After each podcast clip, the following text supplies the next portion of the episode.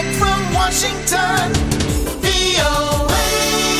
Halo, apa kabar? Kali ini bersama Dhania Iman dari V O A di Washington, D C. Setelah melejit lewat single Rude, vokalis kelompok reggae pop Magic, Nasri Atweh yang berasal dari Kanada, merasakan tantangan yang berat dalam menggarap album kedua mereka. Ia dan personil band lainnya telah menciptakan lebih dari tujuh puluh lagu sebelum akhirnya melakukan proses eliminasi untuk sejumlah lagu yang akan dirilis lewat album terbaru mereka, yaitu Primary Colors, yang rencananya akan dirilis di musim panas tahun ini. Sang vokalis mengatakan, walaupun sepertinya akan sulit untuk menyamai kesuksesan lagu Rude, namun paling tidak ia tengah mencoba. Terlepas dari tekanan, yang penting ia dan personil yang lain akan terus berkarya dan menikmati prosesnya. I got this personality trait from my mother, which is like the worry bone. I worry about it because I don't want to stop.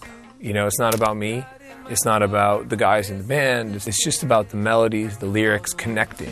So we just keep writing, enjoying the writing process. And yeah, pressure's on, you know. Let's go.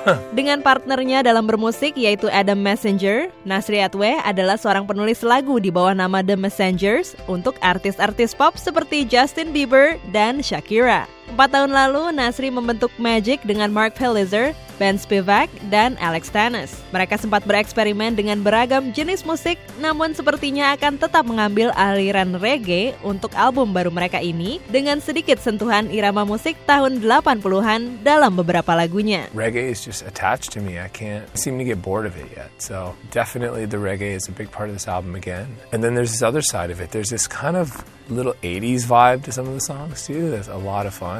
Vokalis yang berumur tiga puluh lima tahun yang berasal dari Kanada ini baru saja menjadi seorang ayah dan sekarang tinggal di Los Angeles, California. Ia dan para personil band yang lain tidak keberatan untuk dicap sebagai band pop. And it was hard to accept that, you know, because we are seasoned musicians. So I don't know if people know this, but most musicians don't want to make pop music. That's the last thing they want to make. But I grew up loving and, and, and only wanting to make pop music. So single pertama Magic dari album baru ini berjudul Lay You Down Easy yang juga menampilkan artis reggae Sean Paul. Apakah Magic akan kembali mencapai kesuksesan lewat album terbarunya ini atau malah lebih sukses lagi?